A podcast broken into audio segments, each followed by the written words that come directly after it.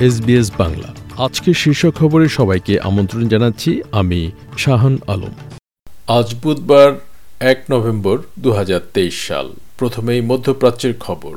গাজার বৃহত্তম শরণার্থী শিবিরে যে ভয়াবহ বিমান হামলা হয়েছে, তা ইসরায়েলি সামরিক বাহিনী কর্তৃক সংঘটিত হয়েছে বলে তারা নিশ্চিত করেছে।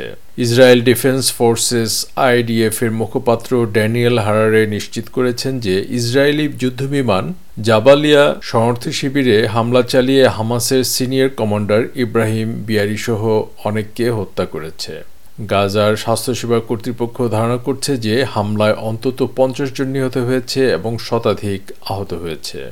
এবার অস্ট্রেলিয়ার খবর। কুইন্সল্যান্ডের দক্ষিণে ডালভিন এবং আশেপাশের এলাকার বাসিন্দাদের বুশফায়ার থেকে নিরাপদ দূরত্বে সরে যাওয়ার পরামর্শ দেওয়া হয়েছে।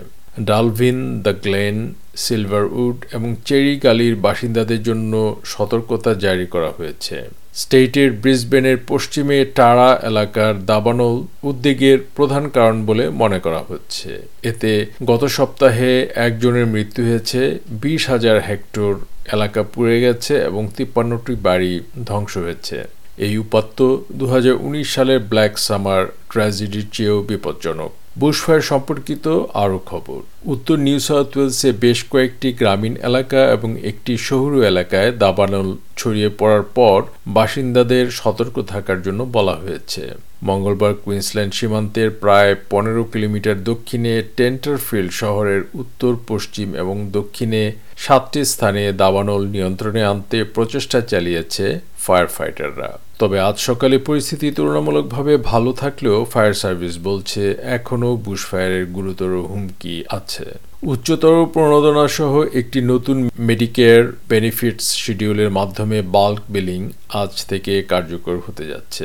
ফেডারেল সরকার এই প্রকল্পের অধীনে বয়স্ক এবং কনসেশন কার্ডধারীদের জন্য বাল্ক বিলিং প্রণোদনা তিনগুণ করতে সম্মত হয়েছে, যার ফলে তাদের জন্য স্বাস্থ্যসেবা সাশ্রয় হবে বলে প্রত্যাশা করা হচ্ছে।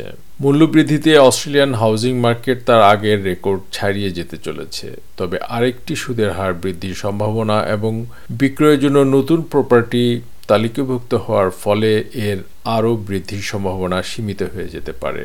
সুদ হার বাড়তে শুরু করলে দু হাজার বাইশ সাল জুড়ে প্রপার্টির দাম কমে গেলেও গত জানুয়ারির পর থেকে আবার বাড়তে শুরু করে, যা সংশ্লিষ্ট অনেককেই বিস্মিত করেছে। এবার বাংলাদেশের খবর। প্রায় আট বছর পর রাজনৈতিক দল বিএনপি ডাকা টানা তিন দিনের অবরোধের প্রথম দিন মঙ্গলবার বিভিন্ন জায়গায় সংঘর্ষের খবর পাওয়া গেছে। এসব ঘটনায় তিনজন নিহত হয়েছেন বলে জানিয়েছে দৈনিক প্রথম আলো। আহত হয়েছেন বেশ কয়েকজন পুলিশ সদস্য সহ অন্তত একশো পঁচিশ জন। ঢাকা, নারায়ণগঞ্জ, কিশোরগঞ্জ এবং বগুড়ায় পুলিশের সাথে বিএনপি নেতাকর্মীদের সংঘর্ষ হয়। এদিকে জাতিসংঘের মানবাধিকার বিষয়ক হাই কমিশনার দপ্তর থেকে বাংলাদেশ সরকারকে সর্বোচ্চ সংযম প্রদর্শনের আহ্বান জানানো হয়েছে। খেলার খবর ক্রিকেট। টপ অর্ডারের ব্যাটিং ব্যর্থতায় পাকিস্তানের কাছে সাত উইকেটে হেরেছে বাংলাদেশ। এতে বিশ্বকাপে টানা ষষ্ঠবারের মতো হেরেছে সাকিব আল হাসানের দল। প্রথমে ব্যাট করতে নেমে দুশো চার রানে অল আউট হয় বাংলাদেশ। দুশো পাঁচ রানের মামুলি টার্গেটে ব্যাট করতে নেমে ফকর জামান ও আবদুল্লাহ শফিকের দৃঢ়তায় তিন উইকেট হারিয়ে প্রয়োজনীয় রান তুলে নেয় পাকিস্তান।